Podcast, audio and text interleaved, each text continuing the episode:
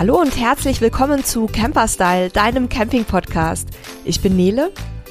Und ich bin Sebastian. Und heute sprechen wir mal über Oldtimer-Wohnmobile.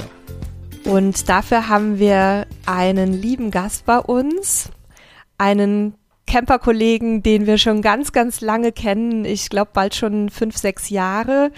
Den Jan Kuckertz von Cookies Camper Garage. Und ja, der Jan ist tatsächlich auch einer der Leute, die uns persönlich bei ganz, ganz vielen Fragen und auch Problemen rund um unsere Campingfahrzeuge immer zur Verfügung stehen. Und jetzt haben wir uns gedacht, wir müssen ihn einfach mal in unserem Podcast einladen. Jan, vielleicht stellst du dich einmal ganz kurz vor und erzählst so ein bisschen, was du machst. Ja, also ich bin, ja wie gesagt, Jan Kuckertz. Ich bin ähm, äh, nebenberuflich, habe ich äh, Cookies Camper Garage kurz aufgebaut, vor ja, zwei Jahren jetzt und ähm, bin äh, ursprünglich gelernter Nutzfahrzeugmechatroniker, habe dann mich als Karawantechniker quasi dann äh, weitergebildet und ähm, ja, rund um Camper und Reisemobile bis hin zum Expeditionsreisemobil ähm, mache ich halt im Prinzip ja, den kompletten Service, Umbauten, Einbauten und äh, fast alle Reparaturen, die so ähm, ja, möglich sind. Was ja bei dir besonders ist bei deinem Service, ähm, was ja auch schon einige aus unserem Team in Anspruch genommen haben, ist, dass du auch nach Hause kommst, wenn es halt, also ich sage jetzt mal technisch möglich ist, am Fahrzeug was quasi in der Einfahrt zu machen. Ähm, kannst du da vielleicht noch so ein bisschen erzählen, falls mal jemand von unseren Hörerinnen oder Hörern ein Problem hat? Wir würden dann deine Kontaktdaten auch noch mal in die Show Notes packen. Was, ja. was bietest du so alles als mobilen Service an? Genau, also es äh, beschränkt, oh, was heißt beschränkt sich? Es hauptsächlich äh, mache ich das ähm, auf äh, mobiler Basis, sprich ich habe äh, Werkzeug, Equipment und auch die Ersatzteile, die ich dann zu dem äh, besprochenen Fall oder äh, Termin dann benötige, die bestelle ich dann quasi just in time und bringe die quasi dann auch mit. Und ja, komme dann äh, oder habe die Möglichkeit so, dass dann, äh, dass ich das zum Kunden äh, vor Ort vorbeikommen kann, ob er jetzt am Campingplatz steht oder zu Hause in der Einfahrt. Das spielt dann im Prinzip eigentlich keine Rolle. Ähm, solange es jetzt vom Wetter her auch her passt, je nachdem, was halt gemacht werden soll. Wenn es jetzt mal, sag mal, ein Solarpanel aufgebaut werden soll oder so, dann sollte schon das Wetter ein bisschen mitspielen, damit man nicht äh, ja, im Nassen stehen. Aber ansonsten ähm, ja, biete ich im Prinzip äh, rund um den, die Reparaturen, sei es eine Wasserpumpe, Wasserhahn, irgendwelche Undichtigkeiten äh, im Wassersystem, ähm, ja, eigentlich so ziemlich fast alles an, was vor allen Dingen auch ähm, mit einer Manpower äh, quasi machbar ist. Und ja, das ist quasi so mein Nebenerwerb, den ich mache und kann damit, äh, bin damit sehr zufrieden und macht auch sehr viel Spaß, da unterwegs zu fahren oder unterwegs zu sein damit, weil man muss halt da sehr ja, kreativ beziehungsweise auch schon mal improvisativ äh, tätig sein, damit man vor Ort die entsprechende Lösung herbeibekommt. Ja, kreativ und, und improvisativ ist eigentlich auch schon äh, so das richtige Stichwort, weil, ich denke, äh, bei unserem heutigen Thema Oldtimer beziehungsweise alte Campingfahrzeuge, da ist häufig auch Kreativität und Improvisationstalent gefragt. Jetzt fährst du ja aktuell auch einen, ähm, einen Oldtimer, inzwischen als Oldtimer genau, auch ja. zugelassen. Ähm, erzähl mal kurz, was das für ein Fahrzeug ist. Ja, und zwar fahren wir oder beziehungsweise fahren wir seit zwei Jahren jetzt einen alten Hymer S660. Das ist also quasi ein, ja, ein Luxusfahrzeug äh, aus den 90ern gewesen, beziehungsweise von, genau genommen von 1991. Ähm, ich habe sogar noch die originale erste Kaufrechnung von dem ersten Kaufkunden äh, bei dem Fahrzeug bei. Sprich, äh, ich konnte sehen, welche Kreuzchen alle der gemacht hat und es waren ziemlich quasi alles, was äh, so möglich ist. Und ähm, wenn man sich dann mal den Kaufpreis von dem Fahrzeug äh, durch den Kopf gehen lässt, das wäre es für die damaligen Zeit einfach ja, purer Luxus gewesen. Mit fast, ja, ich glaube, es waren knapp 130.000 D-Mark. Wow. Und ähm, ja, und den fahren wir jetzt seit zwei Jahren, habe den auch als, ich glaube, ich bin mittlerweile zwar fünf Besitzer, aber ähm, eigentlich in einem sehr guten Zustand soweit, sonst hätte ich mir auch nicht angelacht, weil ich weiß ja, was das dann an Arbeit bedeutet. Ja, habe da ein paar kleinere Reparaturen dran gemacht ähm, und, und ein bisschen aufgehübscht noch. So, und ja, und damit fahren wir jetzt als dreiköpfige Familie jetzt ein bisschen durch die Gegend. Das würde mich auch schon zu meiner ersten Frage bringen, auch wenn man das ja nicht verallgemeinern kann. Aber was, was waren denn so die Sachen, die du jetzt an, an eurem Hümer da alles so gemacht hast? Ähm, das waren zum einen war eine äh, Seitenserviceklappe, sprich eine Stauraumklappe. Die war ähm, leicht undicht und ja, die galt es dann neu einzudichten, sprich die habe ich inklusive Einbaurahmen komplett äh, ausgebaut und dann neu eingebaut. Dabei habe ich festgestellt, dass leider entweder eine Werkstatt, die diese Serviceklappe nachträglich eingebaut hat, oder irgendein Vorbesitzer das nicht so ordnungsgemäß hat, wie, gemacht hat, wie es sein sollte. Ähm, sprich, eine ähm, Holzplattenverstärkung im, in, der, in der Wand war nicht vorhanden und dadurch konnte halt quasi eigentlich nur die Klappe undicht werden, weil sie halt quasi keinen vernünftigen Halt hatte. Ja, und das äh, habe ich dann komplett neu aufgebaut und dann die Serviceklappe im Prinzip neu eingesetzt. Das war zum einen das eine.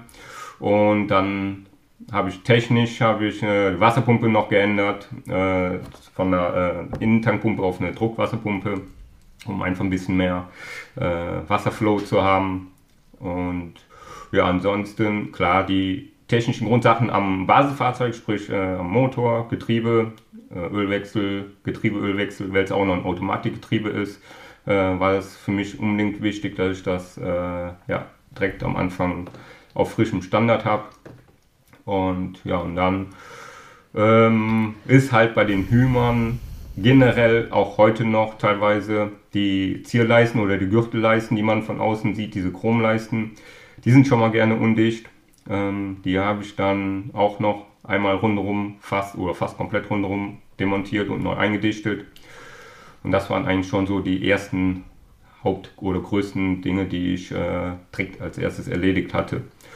Und alles andere war eigentlich, haben wir bis auf die Polster, die haben wir einfach nur noch überzogen. Die haben wir eigentlich so im Grunde genommen gelassen, haben einfach nur einen Schonbezug drüber gezogen. Aber ansonsten haben wir eigentlich alles erstmal so original gelassen, wie es, äh, wie das Fahrzeug da halt steht. Jetzt hattet ihr ja bei dem Fahrzeug, wenn ich das so höre, relativ viel Glück, weil ich sage jetzt mal ein paar kleinere Undichtigkeiten, die hast du als Fachmann wahrscheinlich auch schon beim Kauf erkannt und äh, konntest du auch selber beheben. Aber es gibt ja bei, gerade bei so älteren Fahrzeugen auch immer wieder ähm, dieselben Probleme, wenn ich mir das in, in Campinggruppen zum Beispiel alles durchlese, was da die Leute für Baustellen sich mit nach Hause nehmen.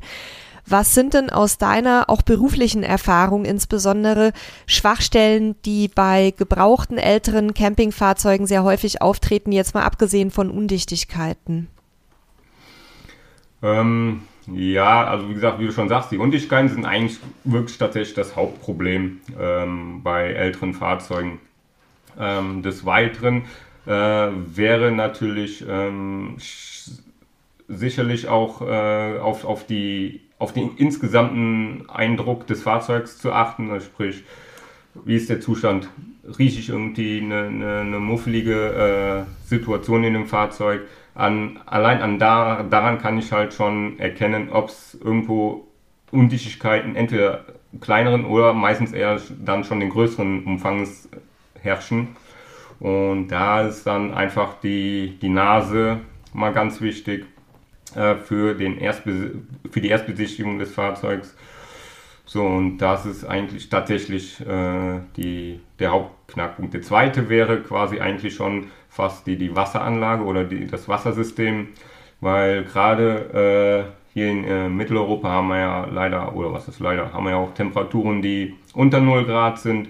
Und Frost ist halt der größte Feind des äh, Campers oder des, des Reisemobils und des Wohnwagens. Und dadurch können halt sehr schnell die Wasserhähne oder auch die Therme oder die, der Boiler äh, in Mitleidenschaft gezogen werden. Das sind eigentlich so die Hauptsachen. Die, der Möbelbau an sich ist eigentlich grundsolide und da ist halt bis auf optische Mängel oder ähm, Gebrauchsspuren ähm, kann da nicht viel passieren. Ähm, ich, ich würde noch mal äh, zurück kurz zu den, zu den Zierleisten kommen, weil es mich selber auch gerade interessiert. Waren das wirklich nur Zierleisten oder haben die tatsächlich auch irgendeinen Falz oder, oder sowas verdeckt? Ähm, ja, das ist von Fahrzeughersteller oder von, von Hersteller zu Hersteller schon mal unterschiedlich. Viele äh, oder einige Fahrzeuge haben tatsächlich äh, eine Falz oder eine Überlappung von äh, den Außenwandblechen. Und äh, die Überlappung ist eigentlich, sage ich jetzt mal so, dass die schon von oben nach unten hin über, äh, richtig überlappt. Das heißt, dass das Wasser quasi an der Wand herunterläuft und dann über das untere Blech dann weiter abläuft. Ähm, die eigentliche Undichtigkeit entsteht eigentlich meistens darin, eher an den äh, Schraubenlöchern, womit die Zierleiste quasi befestigt ist. Das ist eigentlich der Hauptschwachpunkt. Es gibt aber tatsächlich auch, das habe ich tatsächlich auch bei unserem Fahrzeug auch gehabt, und zwar, ähm, wenn man Fahrzeuge hat, äh, die zum Beispiel voll integriert sind, die haben meistens ein komplettes GFK-Dach, was auch in den Rundungen bzw. zu den Seiten hin abgerundet ist, also quasi ein rundes Dach sozusagen. Und dann ist das Dach quasi wie ein Deckel auf, das, äh, auf die Seitenwände aufgesetzt. Und eigentlich wäre natürlich im Optimalfall, dass das Dach äh, die Seitenwände überlappt. Das tat es da aber nicht, sondern die sind wirklich Stoß auf Stoß äh, aufeinander. Und somit spielt da die Dichtmasse, die zwischen dem Dach und der äh, Seitenwand äh, sind eigentlich eine äh, ganz große Rolle und aber halt vor allen Dingen die Zierleiste, sprich die äh, Abdichtleiste, die dann darüber gesetzt ist, eine ganz, ganz große Rolle, dass die äh, richtig und vor allen Dingen vernünftig eingedichtet ist. So, und das ist ganz wichtig, dass es vor allen Dingen auch mit einer dauerelastischen, Dicht dauerelastischen Dichtmasse gemacht wird. Weil wenn ich das jetzt äh, mit einem Kleber mache, der achtet halt aus, hat zwar eine gewisse Elastizität, aber auf Dauer ähm, würde das wahrscheinlich wieder äh, undicht werden. Deswegen die Zierleisten ist eigentlich optimal, wenn man die mit einem dauerelastischen Dichtmasse oder einem Dichtband ähm, quasi einsetzt oder, und dann neu anbringt. War nämlich auch das, was ich bei uns festgestellt hatte. Wir haben ja vorher auch ein, glaube 26 Jahre altes Fahrzeug gehabt. Jetzt ist er schon fast 30 Jahre alt. Und beim vorigen hatte ich das auch so. Da, die Falze waren an sich okay, aber die, die Leiste, die oben drüber war, da hat es halt die Schrauben im Laufe der Jahre einfach äh, hinweggerafft. Die waren komplett weggerostet. Also teilweise habe ich von den Schrauben, die ursprünglich sicherlich mal 5 cm lang waren, habe ich noch so 5 mm rausgezogen. Ja, genau. Und ne, dann oben drüber ist eine Gummidichtung, die wird auch im Laufe der Jahre spröde und porös durch Sonneneinstrahlung und dann hast du da halt Löcher in deiner Innen- oder Außenhaut sozusagen, wo das Wasser reinkommt. Und das hatte ich auch in einem Fahrzeug. Und das ist ein ganz schöner Akt, das, das Ganze zu machen. Gerade, also du hast Erfahrung darin, du hast es gelernt, ich hatte es nicht gelernt, ich habe es selber gemacht, weil wir waren unterwegs irgendwo in Frankreich. Es hat reingeregnet und wir mussten halt genau das lösen. Und ähm, was ich dann noch mitgeben wollen würde, gerade wenn man ein älteres Fahrzeug hat und ein bisschen selber auch basteln kann und will, wir können da gleich noch ein bisschen drüber sprechen, dann macht es auch durchaus Sinn, da vielleicht mal so eine, so eine äh, Kartusche dauerelastische Dichtmasse dabei zu haben und natürlich auch Auf eine Kartuschenspritze. Fall, ja. Und äh, auch ein paar Schrauben, dass man so mal guckt. Aber das meiste wird man sowieso im Laufe der Zeit ansammeln, weil man ja immer erst beim, wenn was kaputt geht, feststellt, was man braucht. Ne? Und ich habe dann ja, richtig, genau. im Baumarkt Schrauben gekauft.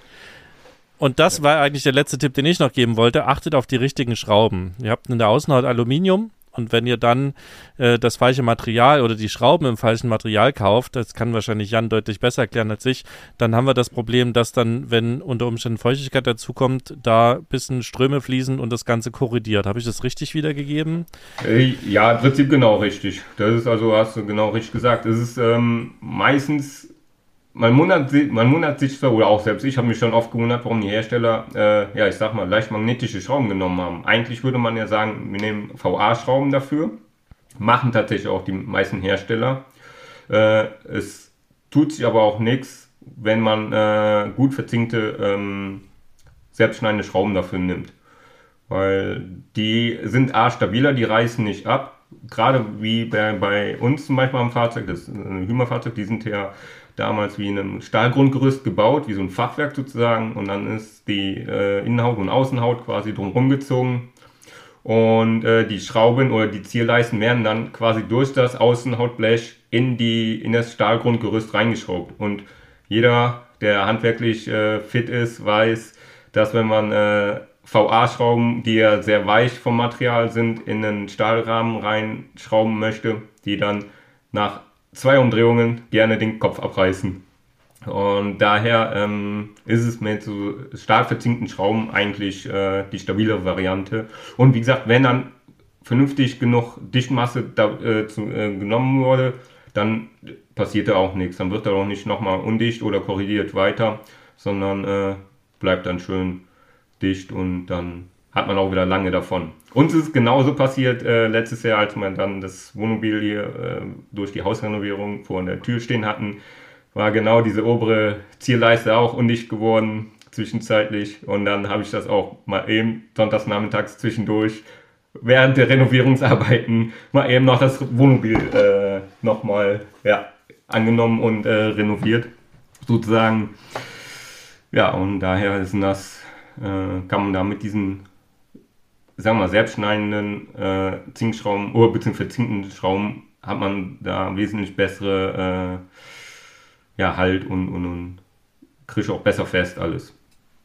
Wenn ich das jetzt so höre bei euch beiden, also bei Sebastian weiß ich ja auch, dass er relativ viel selber, selber macht und dann auch sich da immer total einliest in diese Themen und sich da wirklich reinfuchst. Aber es gibt ja schon, wenn ich jetzt ein älteres Fahrzeug kaufe, egal ob Oldtimer oder, oder Youngtimer oder was auch immer, dann gibt's ja doch einiges, was ich selber tun muss, wahrscheinlich immer. Ne? Also es wird kein, kein älteres Fahrzeug geben, was ich mir auf den Hof stelle und dann ist es perfekt und ich kann da die nächsten zehn Jahre damit fahren. Das ist im Prinzip richtig. Also ich fahre auch grundsätzlich eigentlich immer mit einer Kiste Werkzeug und ähm, die ein oder andere äh, Dichtmittelkartusche äh, mit. Und selbst wenn ich jetzt, ich war vorletztes Wochenende, waren wir nochmal nur zwei Tage übers Wochenende unterwegs und selbst da hatte ich die Kiste mit dem Akkuschrauber und äh, die Dichtmittelkartusche mit. Hatte zwar nichts, aber äh, wenn ich das Zeug nicht mit habe, dann ist tatsächlich meistens immer so dieses äh, Murphys Gesetz, äh, dass dann irgendwas genau passiert und dann steht man da, wenn man nichts dabei hat. Also bei älteren Fahrzeugen macht es schon Sinn, ähm, eine, eine, eine gewisse Grundrepertoire an äh, Material bzw. Äh, an Werkzeug äh, ruhig mitzunehmen. Auch wenn das Gewicht ist und äh, Platz wegnimmt, keine Frage, auch gerade die Frau und die Kinder, die brauchen mehr Platz. Aber da ähm, ist das bei so einem älteren Fahrzeug äh, grundsätzlich äh, ja, sehr, sehr empfehlenswert. Also auch, ich sehe das ja auch immer wieder bei, bei äh, Leuten, denen ich selber auch auf Instagram äh, folge, die A, zum Beispiel ihr auch äh, in einem Fahrzeug lebt oder länger Langzeitreisen machen. Selbst auch Mädels, die komplett alleine fahren. Ähm, auch die haben es tatsächlich mittlerweile drauf, äh, ihr Fahrzeug ja, weitgehend im Griff zu haben, um da selbst mal eben eine kleine Reparatur oder irgendwelche kleinen Sachen, sei es eine Wasserpumpe, einen Wasserhahn oder gar äh, eine Dachhaube ähm, mal eben neu selber einzudichten. Und ähm, ja, daher ist es schon tatsächlich empfehlenswert, äh, einfach eine kleine Kiste mit einem Grundwerkzeug mitzunehmen. Da würde ich dich bitten, Jan, dass du uns im Anschluss an die Aufzeichnung einmal vielleicht eine, eine Liste an Grundausstattung für Oldie oder äh, Besitzer von älteren Fahrzeugen rüberzuschicken, dass wir ja. die dann in die Folgenbeschreibung packen. Das wird jetzt ja. wahrscheinlich auch, wird jetzt sich keiner merken können, wenn wir die jetzt einfach aufzählen aber dass wir vielleicht so eine ne Übersicht geben können, was muss man unbedingt alles an Bord haben, wenn man ein älteres Gebrauchtfahrzeug hat. Aber das ja, führt das mich. kann ich gerne machen, logisch. Super. Das führt mich nochmal zu einer, zu einer anderen Frage. Also, wenn wir uns jetzt den aktuellen Markt angucken, es gibt relativ wenige Fahrzeuge für eine sehr hohe Nachfrage im Moment. Das hat sich ja jetzt in den letzten Jahren auch nochmal gesteigert. Und natürlich werden jetzt auch zunehmend ältere Fahrzeuge angeboten, die durchaus noch stolze Preise haben, wenn man so, so ein bisschen auf den Gesamtzustand guckt. Das hätte vor fünf Jahren noch etwas anders ausgesehen. Das stimmt. Jetzt, ja. jetzt bin ich, also nicht ich persönlich, sondern ich als äh, fiktive Person, ich bin handwerklich total unbegabt, aber ich will jetzt unbedingt mir diese Saison einen Wohnwagen oder ein Wohnmobil kaufen. Ich finde nichts, was irgendwie unter, sage ich jetzt mal, unter 15 Jahre ist. Aber ich habe halt keine Ahnung technisch und, und äh, ja, habe auch zu Hause irgendwie eher so zwei linke Hände. Würdest du mir trotzdem grünes Licht geben, mir so ein altes Fahrzeug zu kaufen oder würdest du sagen, nee, Schätzelein, warte mal lieber noch, bis sich vielleicht irgendeine Option auftut mit irgendwas Jüngerem? Ne, würde ich so pauschal eigentlich gar nicht sagen. Also wie gesagt, wie ich ja eben schon erzählt habe, ich auf Instagram auch schon dem einen oder anderen Folge, die ja äh, oder die Leute, die mit äh, Fahrzeugen auch älteren Semesters äh, auch teilweise komplett alleine unterwegs sind, äh, wo ich dann auch äh, tatsächlich drüber staune, dass sie das alles so äh, gut im Griff haben und dann auch gehandelt kriegen. Also ich glaube, dass das ähm, einfach vom, man darf halt einfach keine Angst davor haben, äh, immer entweder äh, auch jemanden zu fragen, auch vor allem auch unterwegs. Man trifft unterwegs genug Leute eigentlich, die äh, entweder auch schon länger fahren ähm, oder halt auch ja, eigene Erfahrungen haben und die helfen dann gerne. Das beste Beispiel war zum Beispiel das eine, äh, ein Mädel mit ihrem Hümermobil äh, in Spanien unterwegs war und hat einen, ja, einen Baum äh, quasi kaschiert und nicht gerade wenig und der Alkoven hatte ein echt richtig dickes Loch gehabt. Also man hätte locker eine zweite Dachhaube einsetzen können. Und äh, aber 10 cm daneben war schon eine Dachhaube. So, das heißt, es wäre quasi äh, doppelt gemoppelt gewesen. So, und dann haben die auch, äh, hat sie dann auch äh, kurzerhand mit Campingnachbarn und so weiter da eben provisorisch die Stelle erstmal äh, zugemacht.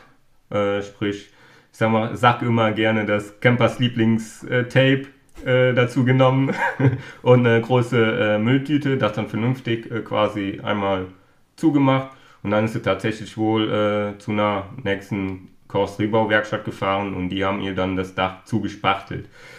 Gut, ist nicht ganz die feine Art gewesen, das Dach so zu machen mit einem anderen Ersatz oder mit einem Stück Blech wäre es sicherlich schneller und einfacher gegangen. Ähm, weil, vor allen Dingen, weil es auch dann nachher von der Dichtigkeit her äh, wesentlich besser wäre, weil Spachtelmasse auf den Aluminiumblechen oder gerade im Reißmobilbereich, die sind halt sehr dünn. Und irgendwann mit der Zeit, ähm, ja, platzt es halt wieder auf, beziehungsweise wird sich wahrscheinlich wieder, ähm, ja, auftun und dann wieder undicht werden. Das ist, aber sie hat es halt trotzdem halt geschafft, das Ding halt wieder, ja, fahrfähig zu kriegen und ähm, ist dann so weitergefahren. Und deswegen, und ich glaube auch nicht, dass sie, also von den Erfahrungen her oder auch von dem Background, was ich von ihr gelesen habe, war sie handwerklich gar nicht irgendwie tätig.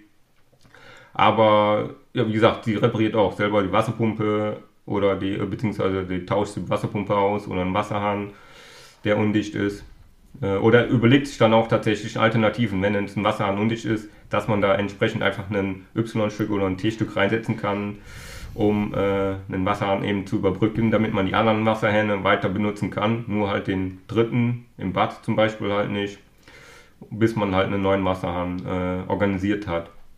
Und da glaube ich schon, dass das einfach jeder äh, lernen kann oder sich da die Kreativität ähm, ja, ausleben kann. Weil jeder, der sich mit zum Fahrzeug auf den Weg begibt, äh, lernt da ganz schnell mit umzugehen.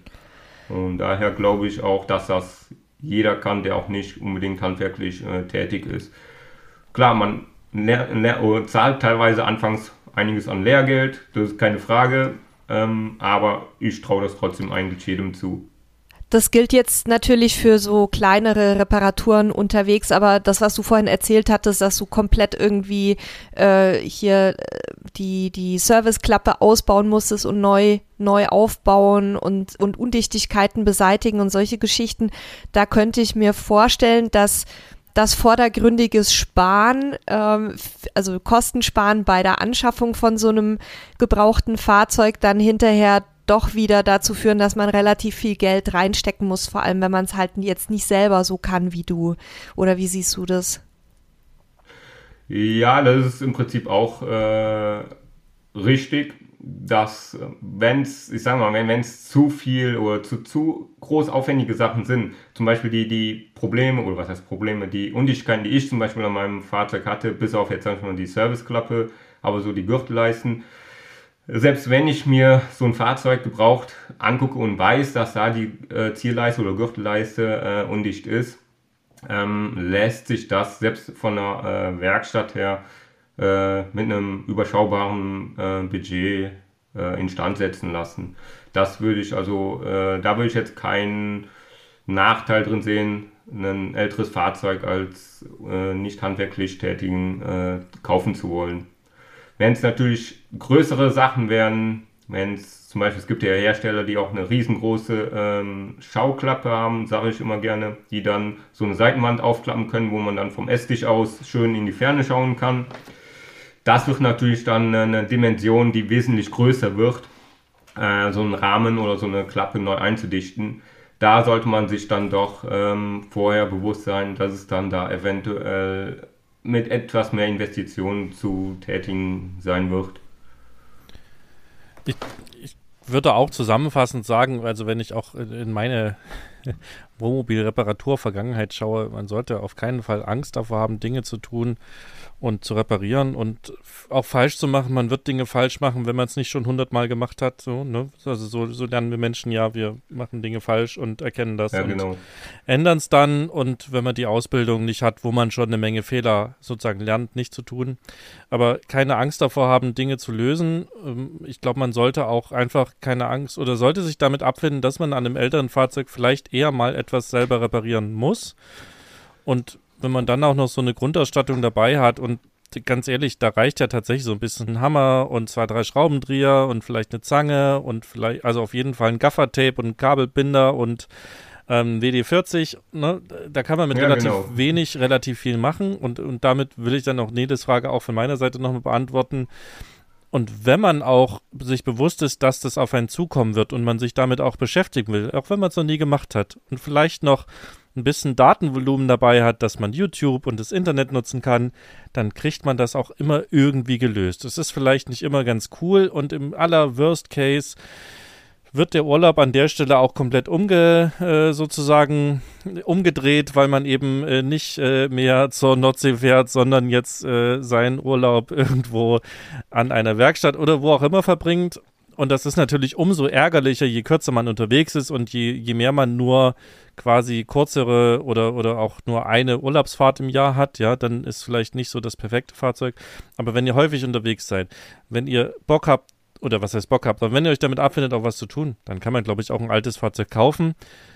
Und dass ein richtig schlimmer Schaden ist, der nicht mehr zu beheben ist, das kann euch auch immer passieren und da seid ihr. Auch bei einem neuen. Genau, ne, seid ihr sowieso nicht davor gefeit. Und auch dann, hey, ab in den Automobilclub. Und ähm, dann werdet ihr zumindest äh, irgendwo hingeschleppt, wo äh, quasi euch geholfen wird und äh, kommt irgendwie wieder nach Hause, guckt da ein bisschen auf die Größe eures Fahrzeugs. Ähm, und dann kann das eigentlich nahezu jeder auch managen und klären, wenn er einfach nur Bock drauf hat, sich damit zu beschäftigen.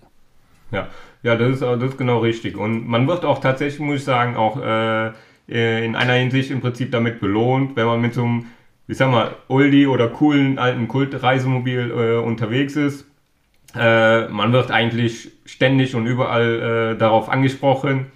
Und dann äh, unterhält man sich ganz automatisch mit allen möglichen Leuten über die Fahrzeuge oder auch über gerade dann auch die alten Fahrzeuge. Und dann äh, haben wir noch ganz schnell äh, so die ein oder anderen kleinen Bewegungen des Fahrzeugs wieder vergessen ähm, oder man kann darüber lachen und grinsen und äh, man ist dann einfach nur eine Erfahrung reicher. Das ist einfach, äh, ja, das, das Schöne dann dabei. Wir haben jetzt ganz viel über potenzielle Schwachstellen und Probleme und Reparaturen bei alten Fahrzeugen gesprochen, aber es gibt ja durchaus auch einige Kernpunkte, die absolut für ein älteres Fahrzeug sprechen. Und ich meine jetzt nicht nur, dass die vielleicht ein bisschen günstiger sind als ein Neuwagen, sondern ähm, also so mein Eindruck ist immer, wenn ich mir Oldies angucke, dass da durchaus auch einige Sachen solider gebaut sind als bei den ganz neuen Super-Leichtbau-Campern. Wie, wie ist da so deine, deine Einschätzung, auch deine persönliche Erfahrung? Was würdest du sagen, was sind so die, die absoluten Vorteile von so einem alten Schätzchen? Ja, einfach schon mal, äh, fängt bei der Optik teilweise schon mal an. Klar, über Optik ist natürlich auch, ähm, lässt sich auch geschmacklich äh, ja, ähm, diskutieren bzw. streiten, aber ähm, optisch machen die Fahrzeuge wie außen wie innen halt schon einen wesentlich solideren und, und einen, äh, ja, oft teilweise fühlbar auch einen äh, fühlbaren, stabileren Wert äh, an. Und man merkt dann halt auch direkt am Möbelbau selber die äh, Sitzbankflanken äh, oder auch die Badezimmerwände. Die äh, wackeln nicht ganz so, ganz, ganz so schnell, wenn ich jetzt die Badezimmertür zum Beispiel zuwerfe oder beziehungsweise zumache. Äh, es ist halt ähm, klar gewichtstechnisch eine ganz andere Hausnummer wie die heutigen Fahrzeuge, aber es ist tatsächlich so, dass halt die Materialien noch etwas soliderer und, und äh, ja, dickerer bzw. stabiler waren, wie sie teilweise äh, heute sind. Das funktioniert heute bei den neuen Fahrzeugen alles einwandfrei, gar keine Frage, aber es ist halt so schon, dass es teilweise A, auch hellhöriger sind äh, zum Teil, in, allein im Fahrzeug selber schon. Und ja, auch die Optik ist halt teilweise, ähm, finde ich bei heutigen Fahrzeugen, muss ich sagen, aus, aus meiner persönlichen Sicht sehr manchmal wie so eine, ja, ich sag mal, Zahnarztpraxis äh, sehen die manchmal aus, weil die halt einfach nur Klavierlack und alles Hochglanz und äh, ja, und dann denke ich, wenn man mit so einem Fahrzeug unterwegs ist, gerade auch mit Familie oder mit Kindern, dann ähm, ist man in kurze Badehose unterwegs im Sommer und, äh, und eingecremt mit Sonnencreme und so weiter und dann hat man so eine Klavierlackoberfläche schon mal ganz schön schnell äh, ja, versaut und kriegt sie dann nicht mehr äh, ja, so schick, wie sie mal vorher war. Und das ist halt natürlich der Vorteil bei den älteren Fahrzeugen, die aus einem, ich sag mal, lackierten oder klarlacklackierten Holz ähm, oder Furnier hergestellt worden sind. Da lassen sich äh, die ein oder andere Makel oder Macke wesentlich einfacher und schneller wieder reparieren. Vor allen Dingen in, in dem, im Möbelbau im Holz. Also meine persönliche Einschätzung ist ja, dass die Designer, die in Campingfahrzeugen Hochglanz anbringen, ja. die sind selber wahrscheinlich keine Camper, denn äh, also da brauchst du keine Kinder, um das innerhalb von einem Tag total dreckig zu machen. Und wir haben zum Beispiel bei uns wirklich einen super tollen Kühlschrank, der nach beiden Seiten aufklappbar ist und so weiter, die Türe. Aber wir haben den jetzt im neuen Wohnwagen überklebt, weil auch bei einem Kühlschrank, du stehst in der Küche, hast fettige Finger, machst die Kühlschranktür auf, ja. Das ist total schwachsinnig, da irgendwie so Hochglanzzeug reinzubasteln. Ähm, genau. Aber ich habe auch insgesamt das Gefühl, dass das, oder was heißt das Gefühl? Ich weiß es ja auch, dass zum Beispiel die, das Holz bei den Möbeln eine ganz andere, ähm, eine ganz andere Massivität hatte früher, also viel äh, viel stärkeres Holz war. Kannst du so ein paar Beispiele nennen, Jan, ähm, was für Materialien früher eingesetzt wurde und was heute, du, du kennst ja beide Seiten sehr gut, was heute verwendet wird, zum Beispiel auch für ja. den Möbelbau. Ja. Also im Möbelbau ist halt tatsächlich so, dass früher zum größten Teil tatsächlich noch äh, fast Massivplatten, ähm, über fast, ja, Massivbauplatten benutzt worden sind. Sprich, da kann ich auch mal an der Badezimmerwand zum Beispiel noch einen Kleiderhaken äh, anbringen, ohne dass ich Angst habe, dass die Jacke mir direkt wieder runterkommt. Ähm, und im Vergleich dazu haben wir in den heutigen Fahrzeugen sehr viel ähm, ja, Sandwich- bzw. Hohlraumplatten, die aus für oder die für die Gewichtsersparnis quasi tatsächlich sehr dünn gestaltet sind. Zwar, ich sag mal, 4-5 cm dick sind, aber halt von innen hohl. Und da habe ich natürlich ganz schnell Probleme, ähm, gewisse Dinge dran anzupassen oder, ja, ich sag mal, gerade mal einen Kleiderhaken oder noch schlimmer, wenn es äh, der Kunde unbedingt gerne möchte, einen TV äh, mit einem Halter an die Wand zu bringen. Das erfordert uns eins schon mal dann eine kreative äh, ja, Lösungsfindung und dann ähm, muss man da im Prinzip darauf achten. Das ist bei den alt, älteren Fahrzeugen eher weniger das Problem gewesen. Da kann ich mal ruhig eine, eine, 10, eine 15 mm äh, Schraube in, einen, in, eine Holzplatte reinschrauben, ohne dass ich Angst habe, dass sie mir direkt wieder äh, entgegenkommt. Und ja, das ist halt äh, ja, eigentlich der Hauptunterschied von den alten zu den neueren Fahrzeugen. Ja, also das, das, das kann ich zum einen erstmal bestätigen. Ähm, sehe ich auch ganz, ganz stark an dem Fahrzeug, was wir jetzt fahren. Ein Clueliner, der wirklich so dermaßen massiv gebaut ist, dass die, die Wände sozusagen einer 55 Zentimeter Ziegelwand äh, entsprechen, wo, also die einen absolut krassen Dämmfaktor haben, sowohl akustisch als auch temperaturmäßig und wo man sich halt auch mit 20, 30 Leuten aufs Dach stellen kann. Also gab es halt damals von Niesmann Bischof ein cooles äh, Werbebild, was, was wir tatsächlich auch schon bei einem oder in der Werkstatt gesehen haben, wo eben die ganze Bürobesatzung auf so einem Clueliner-Dach steht und das hält es wirklich aus. Also kann ich bestätigen, man merkt es an den Möbeln, man merkt es am, am, am Fahrzeug selber, dass die älteren deutlich massiver gebaut sind. Das hat halt eben, wie du schon gesagt hast, ne, viel Leichtbau, die Führerschein-Thematik und so weiter. Zieht das ein bisschen nach sich, dass sich das heute ändert. Und aus meiner Sicht auch nicht letzt oder nicht zuletzt auch Kostenersparnis und eben höhere äh, Gewinnmargen, die man immer mehr erwirtschaften muss, weil immer mehr der Unternehmen auch äh, börsennotiert sind. Und äh, das ist sicherlich auch eine, eine Bewegung, die für Kunden nicht so richtig schön ist. Aber wir, wir, da wollen wir jetzt äh, hier nicht drüber, drüber uns aufregen. Das ist erstmal, wie es ist. Was ich jetzt noch sagen wollte, wer ja Oldtimer sagt, sagt ja auch oft H-Kennzeichen. Warum sind denn so viele Altfahrzeugbesitzer überhaupt an einem H-Kennzeichen interessiert und, und was ist das überhaupt und welche Vorteile hat das? Ja, das, das stimmt. Also gerade bei älteren Fahrzeugen macht es gerade in der heutigen Zeit durchaus Sinn, äh, ein Fahrzeug auf einem H-Kennzeichen zu fahren.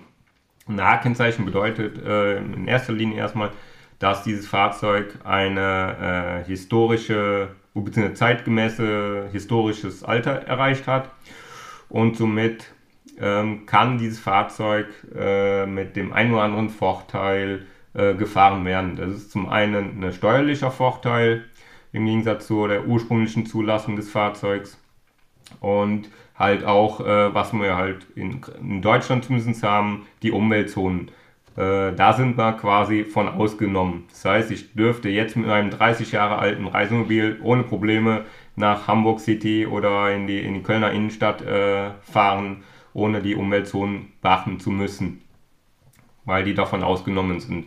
Das sind halt die einen äh, Hauptvorteile, sage ich jetzt mal, von den H-Kennzeichen. Dass es halt vor allem steuerlich halt wesentlich günstiger ist. Also man zahlt, ich glaube, das ist eine Pauschale mittlerweile, die dann auf Reisemobile im Schnitt so um die 190 Euro liegt, circa. Und das ist im ursprünglichen Sinne, ich glaube, vorher haben wir, glaube ich, 560 oder 540 Euro bezahlt äh, im Jahr.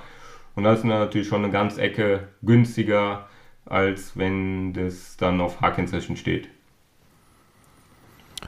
Und welche oder bekommt das jedes Fahrzeug ab? Also wir können es ja sagen, ne, 30 Jahre ist das magische Alter, was sie, was sie erreichen müssen und bekommt dann jedes Fahrzeug automatisch ein H-Kennzeichen oder wie läuft das ab?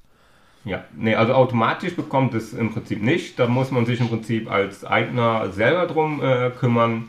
Ähm, vom Ablauf ist es im Prinzip so, wenn das Fahrzeug der zeitgenössischen äh, Technik und der Optik äh, weitgehend entspricht, dann kann man im Prinzip äh, zu einer Prüfstelle von der DEKRA oder vom TÜV fahren und äh, dieses H-Kennzeichen äh, in Anführungsstrichen beantragen äh, beziehungsweise ein H-Gutachten in Auftrag geben.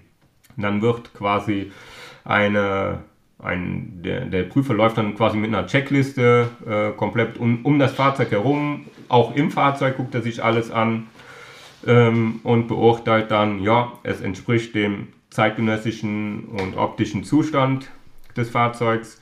Und wenn das alles soweit äh, entspricht, dann gibt er das Gutachten frei nach dem Paragraph 23 der Straßenverkehrszulassungsordnung und dann kann man im Anschluss mit diesem Gutachten zum Straßenverkehrsamt gehen und, ein, äh, und die Umschreibung in den Papieren vornehmen lassen.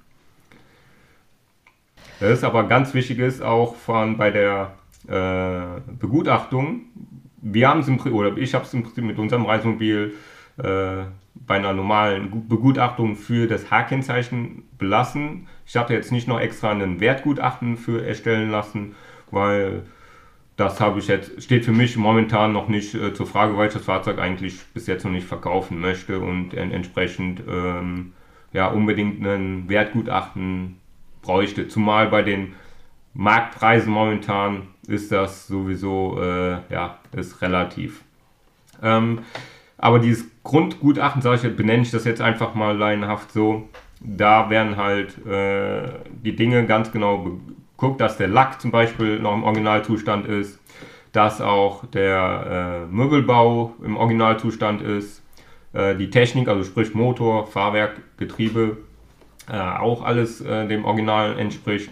Und geht hin weiter bis auch kleinste Details wie Radio, zum Teil, wenn es nicht gerade zu neu und modern aussieht, ähm, legt der Prüfer da auch schon mal ein Veto ein und sagt hier, das Radio ist nicht ganz, ist nicht zeitgemäß oder ob, entspricht nicht der Optik. Das sollte dann angepasst werden. Aber auch die Sitzbezüge zum Beispiel oder Bepolsterung ist eigentlich äh, bei Oldtimer-Begutachtung ein ganz großes Kriterium äh, für eine Originalität des Fahrzeugs.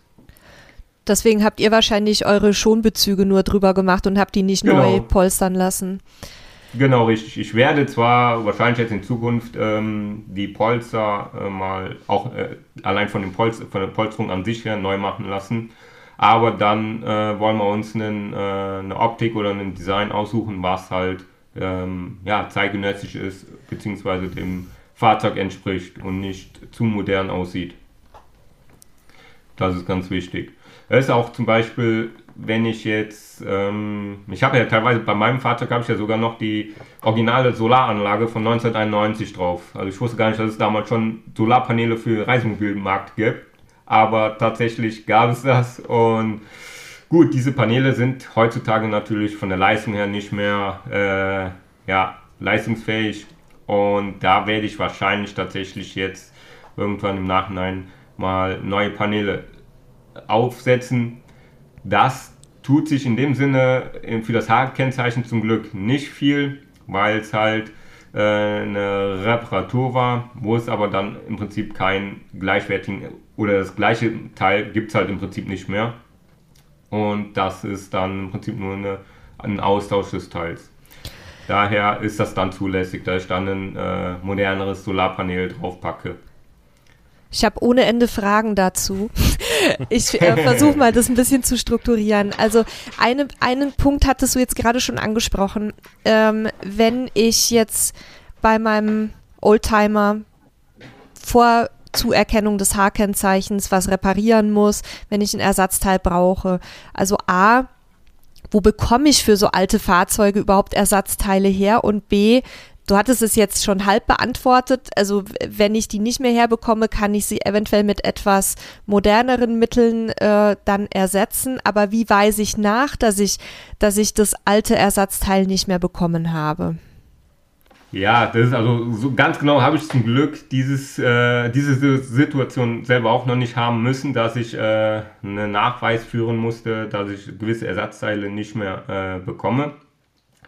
Ähm, der Markt ist eigentlich, oder gerade so bei Oldtimer, beschränkt sich mittlerweile tatsächlich viel auf Medi äh, Social Media, sprich Facebook äh, und sonst alle möglichen Internetportale. Ähm, wo man tatsächlich in verschiedensten Gruppen oder Foren ähm, sich die Ersatzteile austauscht.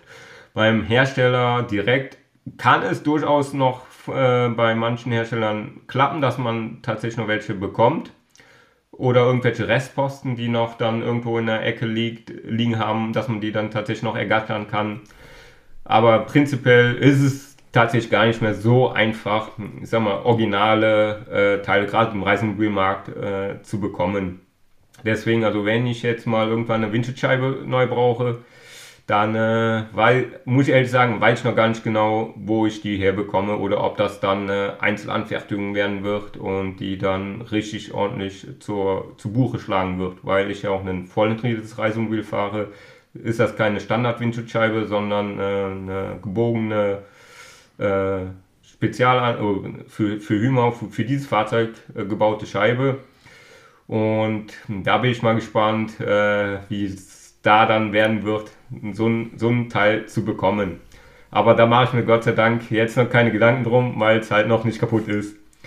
Das ist aber tatsächlich richtig äh, oder auch berechtigt die Frage, wo bekomme ich solche Ersatzteile her oder generell für so alte Fahrzeuge. Und da muss ich einfach sagen, einfach ganz viel im Internet recherchieren, äh, auch die unterschiedlichen Foren. Es gibt gerade auch zum Beispiel für, für mein Fahrzeug oder für Fahrzeuggruppe einzelne Foren.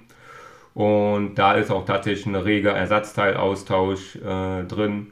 Und ja, und ansonsten kann man nur hoffen, dass irgendwo zufällig ein gleiches Fahrzeug, was leider nicht mehr fahrfähig wird oder fahrfähig werden kann, als äh, Schlachtfest äh, bereitsteht und dann äh, man sich so auf diesem Wege die Teile organisieren kann. In Mexiko lösen wir das so, dass wir dann äh, zu irgendeinem Schrotthändler zum Beispiel gehen und gucken, was da so rumliegt. Ich weiß nicht, gibt es sowas in Deutschland überhaupt? Da hatten wir das Thema noch nie. Schrottplätze an sich gibt es hier natürlich. Reisemobil-Schrottplätze ist echt rar. Da muss ich jetzt selbst ich, der quasi tief in der Branche drin steckt, äh, zugeben, dass ich jetzt aus dem Stegreif keine direkte Anlaufstelle äh, habe, bis auf den einen oder anderen Hersteller, die sich auf zum Beispiel GFK-Reparaturen äh, äh, oder äh, Rekonstruktion, Rekonstruktion äh, spezialisiert haben, zum Beispiel Duschwannen, ähm, die dann quasi aus GFK oder Polyester diese Duschwannen nachbauen. Da gibt es die ein oder andere Firmen, die sowas machen, aber jetzt äh, ja speziell Sachen oder auch gar so Schrottplätze, wo nur Reisemobile stehen, schwierig. Also muss ich ehrlich sagen, so weit habe ich auch leider auch noch nicht selber forschen müssen, um äh, solche Quellen auftun zu, ja, auf, aufsuchen zu müssen. Ich habe es auch noch nie gesehen, aber ich habe auch ehrlich gesagt nie drauf geachtet. Hier ist es halt gang und gäbe, dass du da, dass du da irgendwo hinfährst und irgendwer hat schon irgendwelche Teile. Ähm, ist jetzt auch nicht so wichtig. Ja, für PKWs da genau, gibt es PKWs ne? gibt es das hier ja ohne Probleme, ja. aber halt Reisemobile schwierig. Ich möchte nochmal, also ich, ich, ich bin an dem Thema Solaranlage gerade hängen geblieben, weil ich mir darüber noch nie Gedanken gemacht habe. Also wenn ich mir jetzt ein altes Fahrzeug kaufe und ich möchte dafür ein H-Kennzeichen, dann dürfte ich theoretisch ja wahrscheinlich keine modernen Anbauten dran machen. Also sprich, keine Solaranlage, keine fest verbaute Markise, die nicht dem Standard aus den 80ern, 90ern oder was auch immer entspricht? Oder, oder gibt es da irgendwelche Sonderregelungen? Weil ich brauche ja vielleicht eine Solaranlage und ich kann ja dann nicht gucken, ob ich irgendwie äh, aus den 70ern was finde. Ja, also nach meinem Wissensstand ist eine Solaranlage zählt nicht unbedingt zu den Hauptkriterien für ein K.O. Äh, des H-Kennzeichens. Deswegen ähm, mach, würde ich mir da, was speziell Thema Solaranlage, mach, gar, äh, gar nicht so große Sorgen machen. Äh, bei einer Markise zum Beispiel, muss ich ehrlich sagen, bin ich mir gar nicht so sicher, wie das da aussieht, ob die äh, eine neuere gibt.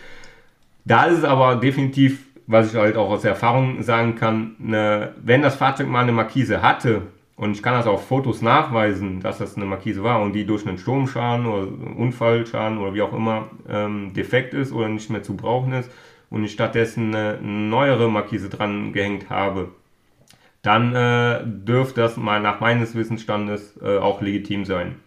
Es ist auch so, wenn Umbauten oder zusätzliche Einbauten innerhalb der ersten zehn Jahre nach, des, nach der Erstzulassung des Fahrzeugs passiert sind, dann zählt das auch immer noch als zeitgenössisch und äh, wird dann nicht als Änderung oder beziehungsweise als äh, Nachteil für das Fahrzeug des H-Kennzeichens äh, in Betracht gezogen das ist dann auch noch so ein Knackpunkt. Ich weiß von einem Fahrzeug, äh, was tatsächlich äh, im Nachhinein das H-Kennzeichen verloren hat.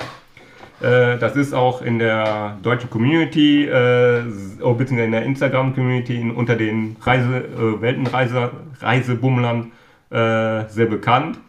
Allein auf die Farbgebung des Fahrzeugs hat ein, äh, ich glaube, wenn ich das richtig im Kopf, ein Hamburger TÜV dann irgendwann gesagt, dass Fahrzeug kriegt kein H-Kennzeichen mehr oder verliert diese H-Kennzeichen-Zulassung, weil es halt nicht zeitgenössisch war, diese Farbgebung des Fahrzeugs. Das heißt also, wenn ich mal ein H-Kennzeichen habe, dann kann ich mich darauf nicht ausruhen und dann munter losbasteln, sondern ich muss quasi, ich sage jetzt mal wie bei einem denkmalgeschützten Haus, ist vielleicht so ein bisschen vergleichbar, dann ähm, immer auch in der Folge weiterhin gucken, dass ich Reparaturen und, und Ersatzteile und Umbauten und Verschönerungen irgendwie so vornehme, dass die immer noch im Einklang mit der damaligen Epoche sozusagen sind. Richtig? Ja, genau, das ist richtig. Das ist äh, vollkommen äh, richtig, weil ähm, das ist ja auch der Hintergedanke des H-Kennzeichens, dass ein Fahrzeug ähm, diesen historischen Wert oder sprich äh, ja diese zeitgenössische Darstellung äh, entspricht. Und wenn ich dann nach der äh, nach dem H-Kennzeichen oder nach der H-Kennzeichengutachtung äh, das Fahrzeug von komplett umkremple, ähm, äh, sei es komplett neu lackiere in einer komplett anderen Farbe, als es ursprünglich äh, es gab, dann ähm, ist es tatsächlich so, dass es sein kann oder sehr wahrscheinlich ist, dass das Hartgutachten wieder abgenommen wird bzw. verloren geht. Wo kann man sich denn da beraten lassen? Weil vieles, was wir jetzt besprochen haben, klingt für mich auch so, dass da durchaus bei den Prüfern ähm, beim TÜV und Co. ja auch gewisse Spielräume da sind.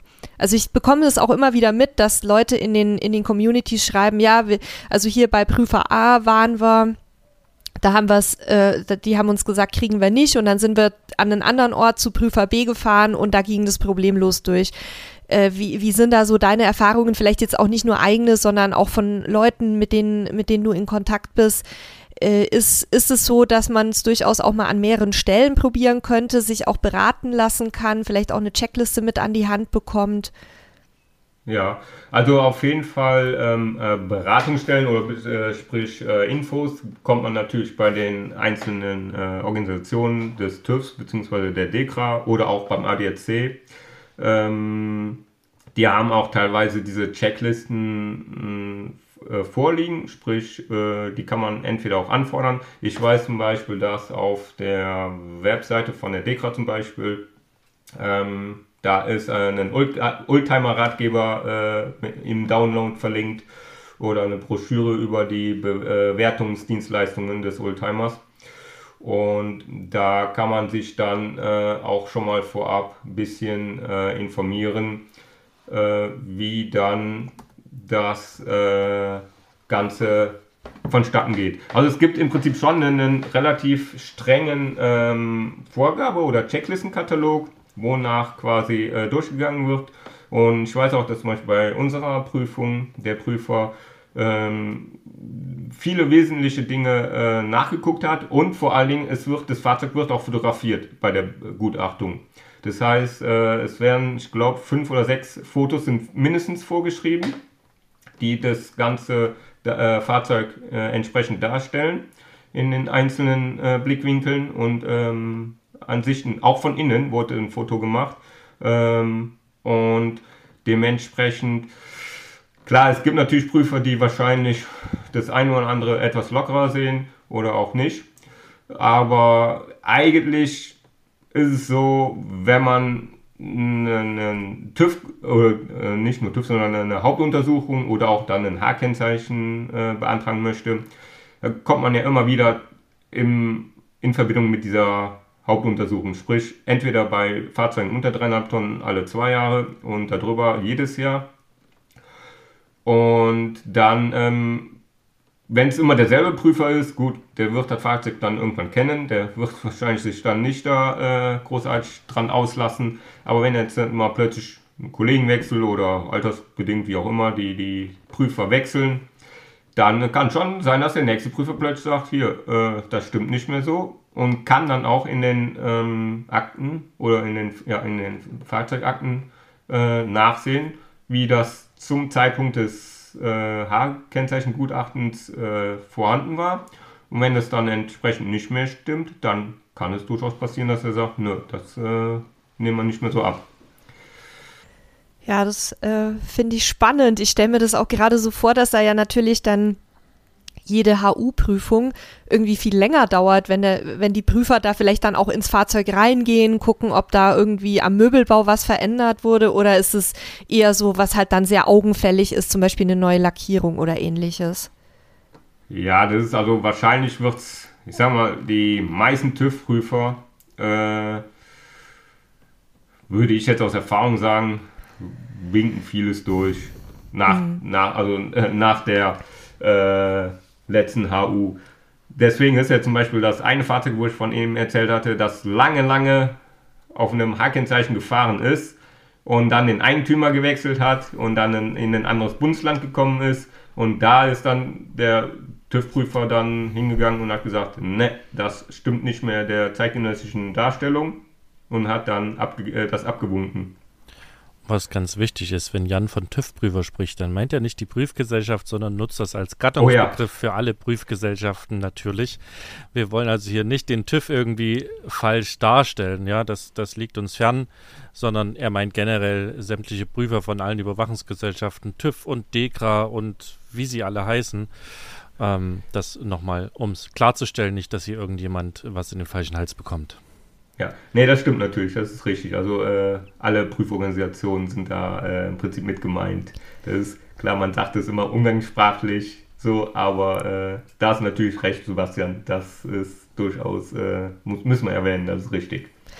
Welche Prüforganisationen gibt es denn alles, äh, die so ein Oldtimer-H-Kennzeichen-Dings abnehmen? Also die größten Organisationen sind halt klar der TÜV, die DEKRA, ich glaube GTÜ, die können das auch. Ähm, und was sonst? Dann gibt es noch einen, der heißt KÜS oder so ähnlich. Küss, machen die sowas KÜS auch? gibt es auch noch. Ich glaube, die machen das auch. Also ich, das, äh, weil dieses Gutachten wird nach einem äh, bestimmten Paragraphen des, der Straßenverkehrszulassung gemacht. Und normalerweise hat eigentlich jeder äh, oder jede Prüforganisation Zugriff auf diesen ähm, Checklistenkatalog.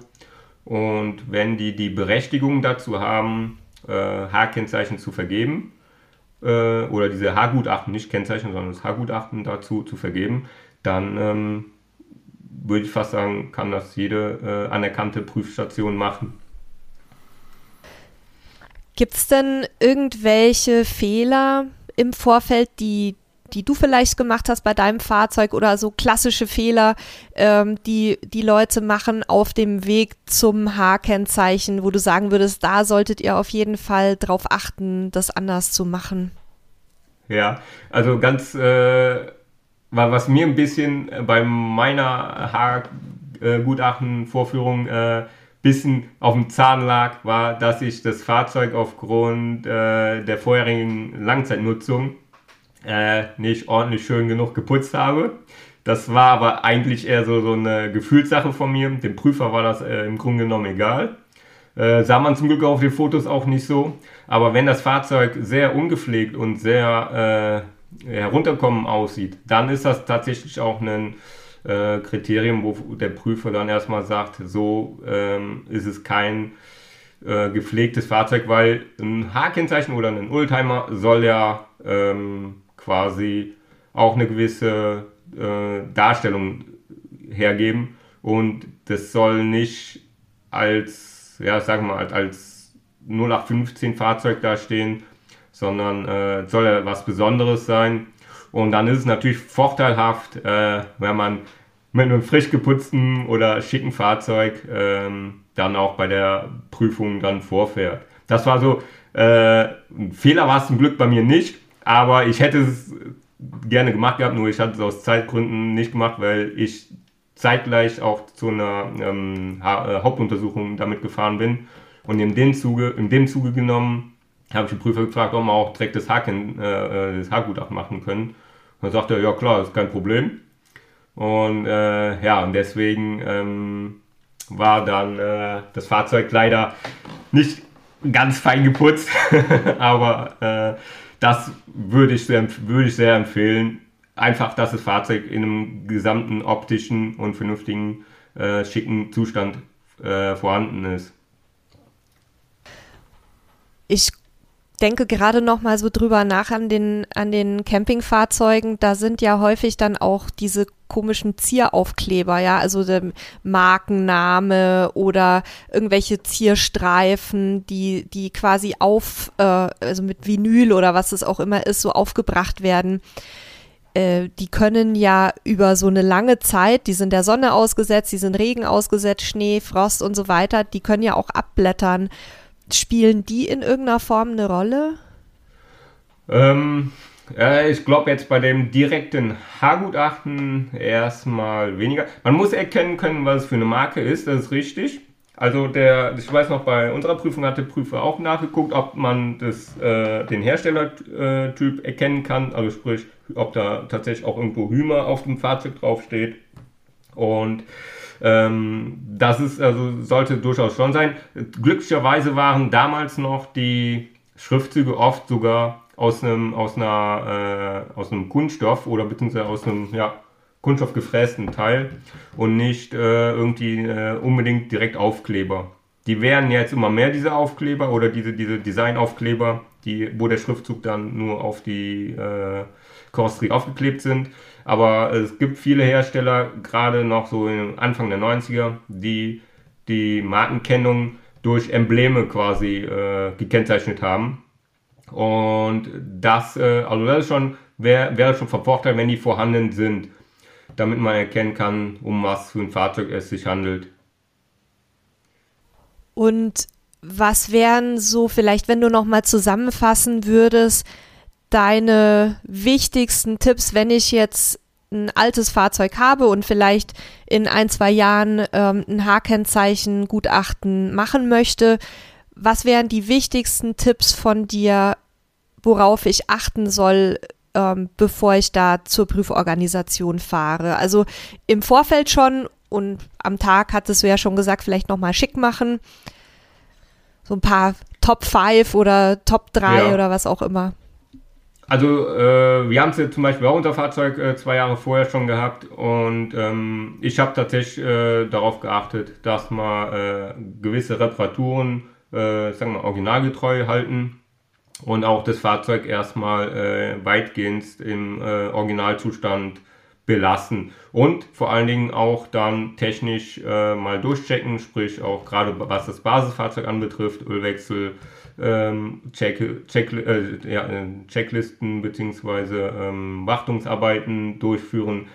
Reifen sollten natürlich wie auch zu der normalen Hauptuntersuchung natürlich nicht zu alt sein äh, das sind halt einfach so die Dinge. Ich sag mal, dass das Fahrzeug in einem optischen und zeichnerischen Zustand äh, möglichst original äh, dasteht und dann auch entsprechend damit zu lang auch wartet und auch eigentlich auch darüber hinaus, noch nicht mal da wartet, sondern auch darüber hinaus das Fahrzeug in dem originalen Zustand äh, belässt oder halt originalgetreu äh, aufbaut.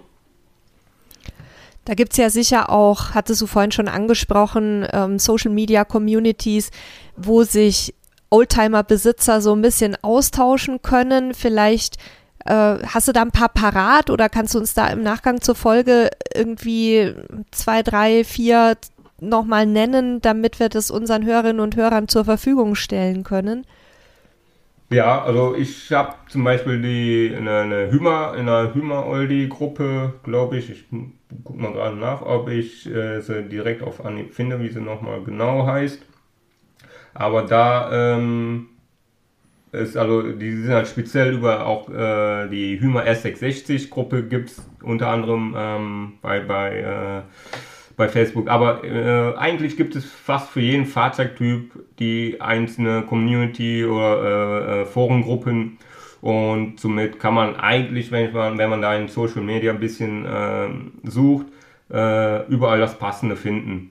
Also jetzt da jetzt speziell feste Gruppen ähm, gibt klar die einen oder anderen, die kleiner oder größer sind, aber äh, gerade wenn es dann um die fahrzeugspezifischen Dinge äh, gibt, gibt es mittlerweile wirklich äh, fast zu jedem Fahrzeugtyp ähm, eine eigene äh, Community oder eine eigene Gruppe.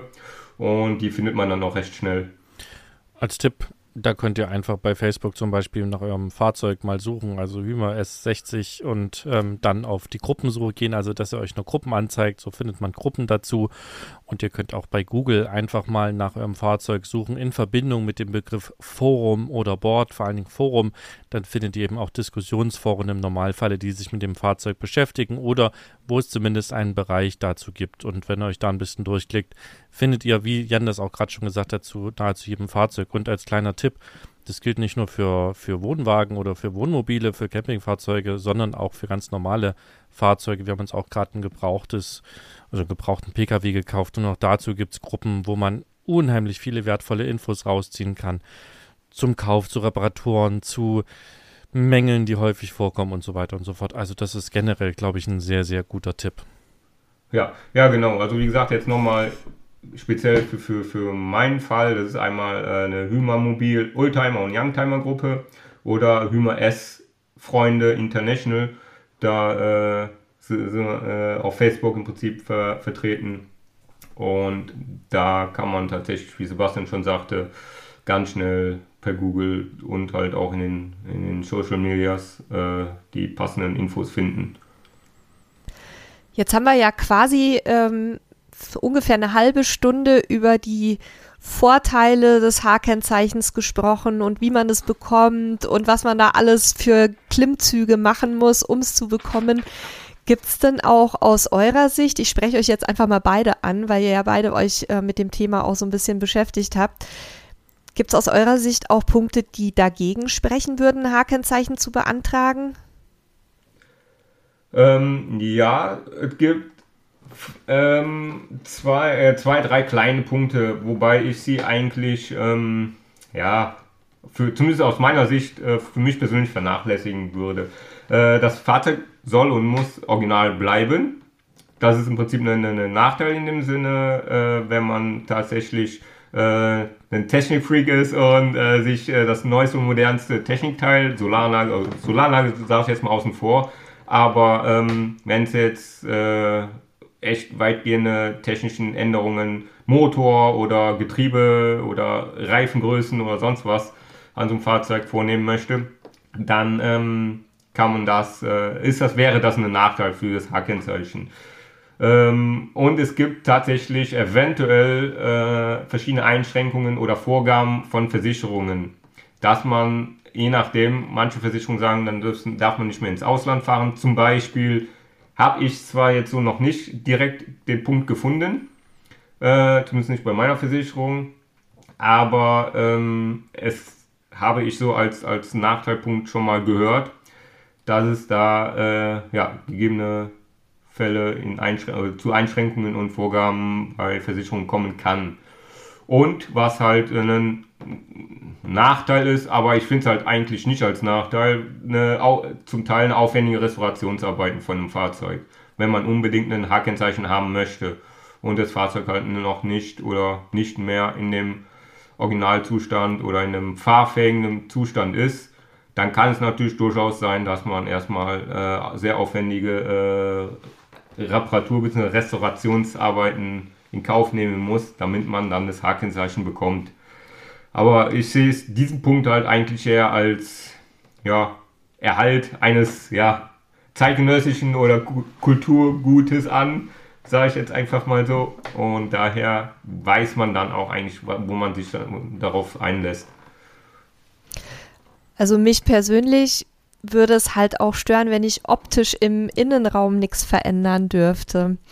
Weil die, die älteren Schätzchen, die sind ja doch häufig eher so ein bisschen rustikaler, was so gar nicht meinem persönlichen Geschmack entspricht. Und du hattest jetzt gesagt, dass man selbst die Polster eigentlich nicht irgendwie verändern darf. Und wenn ich mir jetzt vorstelle, hier im Blümchenmuster mit äh, Gelsenkirchener Barock zu sitzen, das wäre jetzt für mich persönlich nicht so ansprechend. Und da muss ich mich dann ja auch den Kriterien unterwerfen, oder?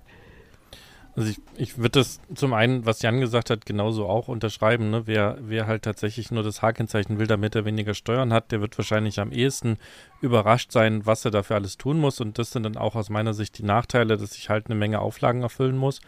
Und zu dem, was du gerade gesagt hast, hm, hilft es, also das ist bei uns zum Beispiel auch so, hilft es mal zu gucken, ob man nicht noch alte Prospekte und Informationen findet. Ich habe zum Beispiel für unseren Fahrzeug noch die alten Originalprospekte da und die habe ich mir auch gespeichert, ja. weil ich das sehr schlau fand, weil da siehst du nämlich auch, welche verschiedenen Polster- und Ledersorten es gab. Und das Richtig, ist genau. nämlich der Punkt, äh, es gab halt oft irgendwie, irgendwie so ein Standardmuster, ne? Das ist dann so irgendwie barocke 80er Jahre Blümchenmuster. ähm, das hatten wir auch im vorigen Fahrzeug. Aber du kannst eben auch, äh, beim jetzigen zum Beispiel gab es halt blaues und schwarzes Leder.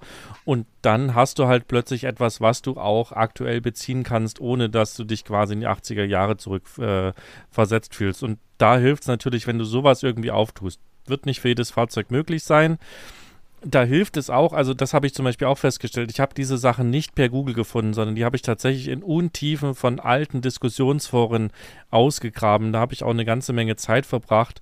Aber es hilft auch wirklich da zu, zu recherchieren und zu suchen, wenn euch sowas, ne, wenn ihr da was Größeres machen wollt, dass ihr die damaligen Originalmöglichkeiten seht. Und wenn ihr das nachweisen könnt, gibt es auch eine hohe Wahrscheinlichkeit, dass der Prüfer dann sagt, jo, alles klar, okay, dann passt das. So, das mag sich von Prüfer zu Prüfer nochmal unterscheiden. Ne? Der eine mag sagen, nee, das Fahrzeug war ja genau so in der Auslieferung, das muss wieder so. Und der andere sagt, nee, ist zeitgenössisch. Ähm, Jan schüttelt hier auch schon den Kopf ähm, und, und stimmt mir quasi ein bisschen zu. Ähm, ja, also genau. Das wäre jetzt noch meine Ergänzung. Und ich speichere mir den ganzen Kram, den ich finde, ähm, nämlich ab und kann dann auch jederzeit darauf zugreifen, wenn es bei uns dann irgendwann soweit sein sollte. Das gilt aber dann, was du gesagt hast, nur für die damaligen Gestaltungsmöglichkeiten zu diesem speziellen Fahrzeug. Also ich kann jetzt nicht, ich sage jetzt mal, ich kann mir jetzt nicht ein Hümer äh, S kaufen und dann mir die Gestaltungsmöglichkeiten aus den aus Anfang der 90er, Ende der 80er vom Niesmann und Bischof angucken. Du kannst es versuchen, aber ob das klappt, mag ich okay. bezweifeln.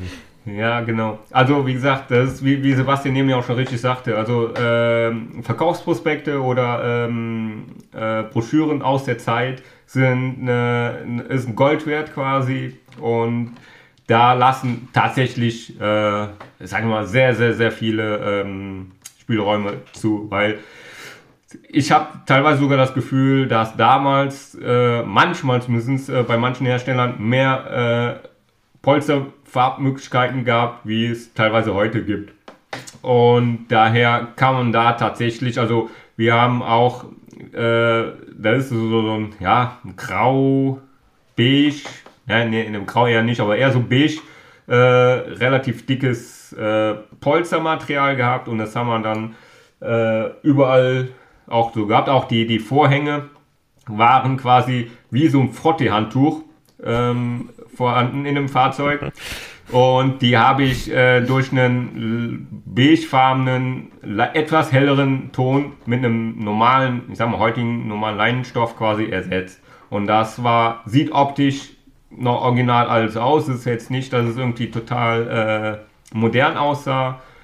Ähm, und was ich zum Beispiel auch gemacht habe, ist, äh, war unterm Tisch so ein Winterrücken. Das ist also quasi eine, eine Abdeckung von der Wand die stoffbezogen war. Und da ist tatsächlich, ja, ich sag mal, so, so Blümchenmuster und so weiter drauf gewesen. Und das haben wir tatsächlich äh, als kleinen Eyecatcher äh, relativ modern mit einem, ja, so Art Beach VW-Bus-Style äh, quasi mit so VW-Bussen drauf und äh, Beach-Style quasi neu bezogen. Da hat der Prüfer aber auch nichts zugesagt. Das war aber auch nur eine kleine, äh, ein kleiner äh, Punkt oder eine kleine Ecke, wo wir so, so, so ein Winterrückenteil neu bezogen haben. Aber wie gesagt, die, die Vorhänge zum Beispiel waren eigentlich so das, das größte Teil an, an dieser Polsterung, die wir geändert haben. Die wirklich, ja, sagen wir so dick wie, wie ein Frottee-Handtuch waren. Hübsch. Und äh, die waren wirklich, äh, also wir würden sagen, sehr hässlich. und haben die dann in einem modernen, dünneren äh, Stoff, aber halt in einem ähnlichen Farbton äh, gelassen, äh, bitte geändert. Und die Vorhänge und habt ihr dann. kein Problem. Und die Vorhänge habt ihr dann zum Bademantel umgenäht. ja, fast. Fast. Ich habe sie für den Umzug benutzt als, äh, als äh, Zwischenmaterial zwischen Möbeln. ja. ja, aber das ist tatsächlich, ähm, was gerade, ich sag mal, die Bepolsterung anbetrifft, ähm, in den Reisemobilen zum Glück, äh, da ist der Spielraum relativ groß. Was bei PKWs tatsächlich äh, viel strenger genommen wird, wo auch zum Beispiel der Fahrzeughimmel und so äh, entsprechend des äh, Kataloges oder dieser Checkliste ähm, originalgetreu sein sollte. Mhm. Aber ähm, bei Reisemobilen ist zum Glück diese Polsterauswahl oder diese Polsterfarbenauswahl ähm, ja, relativ groß. Klar, der Möbelbau bei manchen Fahrzeugen ist er sehr Barockstyle-mäßig. Das ist natürlich dann Geschmackssache äh, ob man es so mag. Ähm, ich würde es, ich sehe das ja auch immer wieder, dass die, die Möbel komplett zerlegen und neu streichen und so weiter. Wenn man das so machen würde, dann bitte dann auch in einem ähnlichen äh, Farbgebungsstil, wie er dann damals war, aber jetzt nicht, äh, wie es oft zu sehen ist, in komplett weiß oder mhm. äh, creme-weiß umzugestalten. Okay. Hast du noch Fragen, Sebastian? Ich ähm, bin eigentlich soweit jetzt deutlich schlauer. Wie sieht es bei dir aus? Nee, ich habe tatsächlich auch keine weiter. Du hast ja viele gestellt. Äh, einige davon hatte ich auch auf meiner Liste. Also ich bin soweit happy und weiß alles ähm, oder das meiste, was relevant ist dazu zumindest. Und äh, ich hoffe, die Hörer und Hörerinnen da draußen auch. Falls ihr noch Fragen habt, dann äh, könnt ihr gerne uns eine E-Mail schicken an podcast.camperstyle.de oder Ihr könnt auch ähm, unter camperstyle.de slash podcast die Folge raussuchen und da kommentieren. Das schon mal vorab. Und wenn wir die Fragen nicht beantworten können, dann werden wir die auch an den Jan weiterleiten. Und wir werden euch auch nochmal die Seite gerne. von Jan quasi verlinken, dass ihr da auch nochmal fragen könnt, wenn ihr Fragen habt.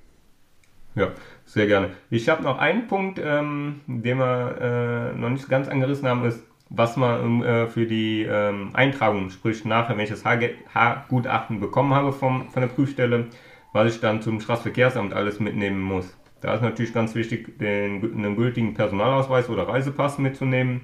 Äh, wenn das Fahrzeug nicht angemeldet ist, dann die EVB-Nummer von der Versicherung, genauso wie Zulassungsbescheinigung Teil 1 und Teil 2 und halt das äh, gerade erworbene äh, gültige ähm, Gutachten nach dem Paragraph 23 für die H-Kennzeichnung. Das muss man auf jeden Fall beim Straßenverkehrsamt dann äh, dabei haben, damit man das dann auch eingetragen bekommt. Das noch so als kleiner äh, ja, Abschluss von mir. Aber ansonsten, ja, haben wir, glaube ich, würde ich sagen, alle relevanten Themen oder interessanten Themen angeschnitten und gerne, wenn da natürlich tiefere, grünere Fragen auftauchen, darf natürlich gerne gestellt werden. Ja, das war nochmal ein ganz wichtiger Hinweis von dir. Das hatte ich tatsächlich gar nicht auf dem Schirm, dass man ja mit dem, mit dem Gutachten auch was machen muss dann hinterher, ja, genau. um das Kennzeichen zu bekommen. Ähm, meine letzte Frage an dich wäre eigentlich nur, wenn jetzt Leute Reparaturen ähm, durchführen lassen wollen an ihren alten Fahrzeugen, die sich vielleicht gerade auf dem Weg zum H-Kennzeichen befinden oder auch schon H-Kennzeichen ähm, haben und das nicht verlieren wollen können die zu dir kommen, auch um dort Reparaturen durchzuführen? Also nimmst du auch Oldtimer an für diese Dienstleistungen, die wir eingangs besprochen haben? Ja, grundsätzlich ähm, ja. Klar, da ist natürlich ein kleinerer, äh, kleinere Hürden sind dann meistens äh, aus, zumindest aus, mein, äh, aus meiner Sicht bzw. von, meiner Seite zu, zu bewältigen. Ähm, ich muss mir das, wenn dann, immer erstmal ganz genau angucken, um genau zu wissen, was gemacht werden muss, was benötigt wird, vor allen Dingen an Ersatzteilen und ob ich die Ersatzteile äh, organisiert bekomme. Weil, wie gesagt, eingangs auch schon besprochen, ist leider nicht immer ganz einfach, äh, noch passende Ersatzteile oder ähm, die genau gleichen Ersatzteile zu bekommen. Sofern dies aber alles äh, bewerkstelligbar ist, ähm, bin ich offen für auch Reparaturen oder ähm, ja auch Hilfestellungen oder auch Tipps äh, weiterzugeben. Klar, gerne. Super, dann also wenn von euch da draußen jemand einen Oldtimer oder Youngtimer hat und vielleicht noch auf der Suche ist nach jemandem, der ihm bei Reparaturen unterstützen kann, dann habt ihr jetzt unseren Jan hier. Wir verlinken, wie gesagt, auch nochmal Jans Webseite in den Show Notes, damit ihr da die Kontaktdaten dann parat habt. Das wäre es jetzt also wirklich, aber auch von meiner Seite. Wir haben lange gequatscht. Das ist, glaube ich, eine unserer wirklich längeren Folgen geworden. Aber ich fand es super spannend, weil das Thema Oldtimer halt was ist, was ich jetzt zumindest persönlich bisher nur immer so am Rande mitbekommen habe. Und ich wollte ja schon ganz lang mich mit dir darüber unterhalten, weiß ja, Jan. Und umso schöner, dass es jetzt auch, äh, dass du es jetzt auch in die Folge geschafft hattest. Vielen, vielen Dank. Ähm, dir weiterhin viel Spaß und natürlich äh, immer knitterfreie Fahrt mit deinem Hümerchen. Und ich hoffe ja, dann, vielen, wenn vielen wir in Dank. Deutschland sind, sehen wir uns auch mal wieder persönlich. Ja, auf jeden Fall, da äh, stehe ich drauf. nee, ich bedanke mich natürlich auch für die herzliche Einladung und ähm, hat mir sehr viel Spaß gemacht. Und ja, dann hoffentlich sehen wir uns bald. Und mit diesem Abschlusswort verabschiede ich mich auch. Tschüss, liebe Hörer und Hörerinnen. Bis zur nächsten Folge. Macht's gut. Ciao. Tschüss.